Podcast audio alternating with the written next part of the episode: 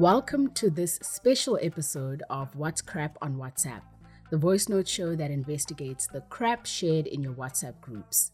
I'm Andisiwe May from podcasting company Volume. And I'm Taryn Curry from Africa Check, the continent's leading fact checking organization.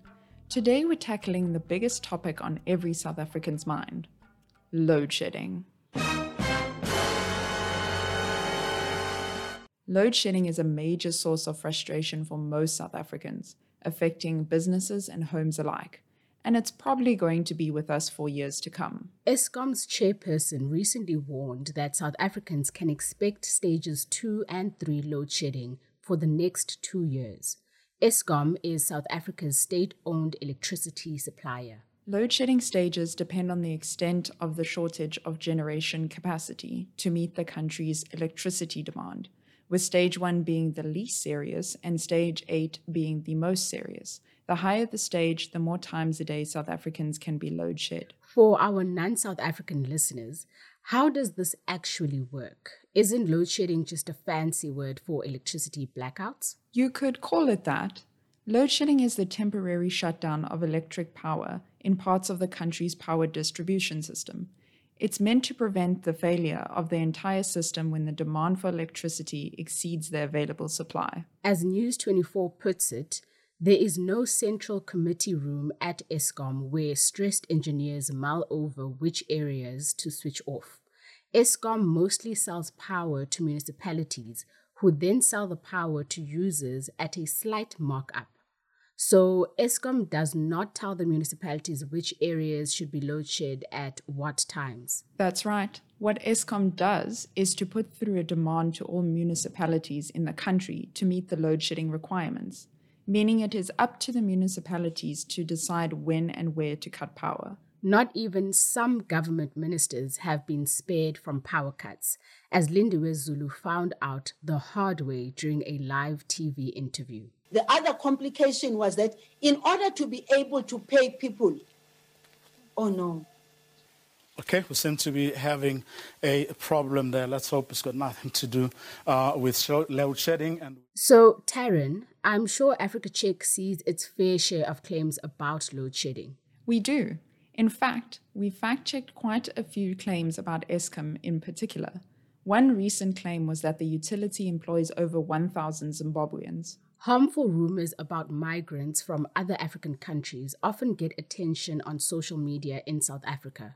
For years, there has been this narrative that migrants are taking jobs from locals. That's right.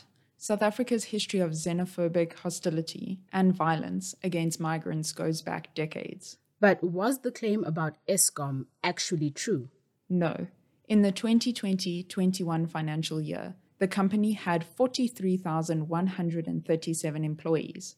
When added up, the total number of foreign nationals employed by all Eskom bodies was 156. So, as a percentage, foreign nationals make up just 0.36% of Eskom's employees. Yes. The report does not break down the number of foreign nationals by citizenship, so the exact number of Zimbabweans employed by Eskom is not known but we do know the number would be smaller than 156, a lot less than the 1,000 claimed in the viral message. I also recall a claim about Eskom being extremely overstaffed, costing an extra billion rand in salaries every year. This claim has been doing the rounds for some time. It comes from a 2016 research paper published by the World Bank, which estimated that Eskom was 66% overstaffed but it's since been widely acknowledged that the methodology employed by the World Bank was unreliable. In 2021, then Chief Executive of Eskom, Andre de Ruyter, admitted the utility had more employees than it needed, but not 66% more. After an analysis, de Ruyter concluded that Eskom needed about 38,000 employees to perform at optimal level. According to the most recent figures as of March 2021, Eskom had 42,749 employees. Using de Ruyter's numbers, this translates to an overstaffing of about 12.5%. But what do salaries for these extra employees cost Eskom? Is it 1.3 billion a year as claimed? No. Since the second claim relies on the overstaffing number we've just debunked, it is incorrect. In 2021, direct costs of employment at Eskom were 32 billion rand. Divided equally between 42,749 employees, this works out to an average annual salary of 748,000 rand. This is obviously a rough figure because some are paid way more than others. So, if Eskom, by its own estimation, employs 4,749 more employees than it needs, multiplied by 748,000 Rand, the salaries for the surplus staff could be as much as 3.5 billion Rands a year. Wow, that's still a lot of money. It is. But according to experts, overstaffing isn't the real issue. While surplus staff does cost Eskom, it's nothing compared to the total amount of debt the utility owes. This figure totaled 398 billion Rand in 2021. With this being such a hot topic at the moment, it's no surprise claims about load shedding and Eskom spread far and wide.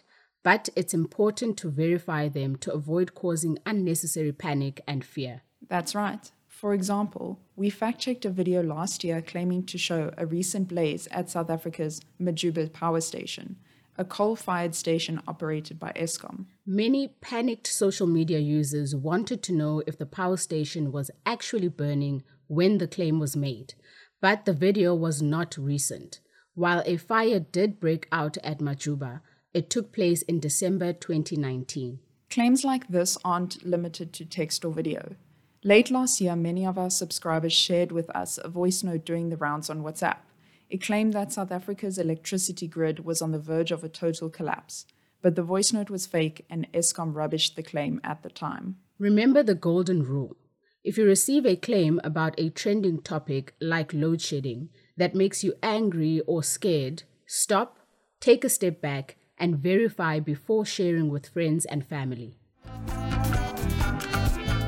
That's all the time we have for today. Now you know what's crap and what's not. Your friends and family can sign up for our show over WhatsApp. The number is 082 709 3527. Make sure to save us as a contact in your phone and send us a message. You can find the show wherever you get your podcasts, from Apple to Spotify. If you listen there, you'll find show notes and a link to the fact checks. Remember that you can send us a WhatsApp message, a picture, video link, or voice note that you need fact checked. Just forward them to us on WhatsApp. Our theme song is composed by John Bartman. I'm Andisiwe May. And I'm Taryn Curry. Bye for now.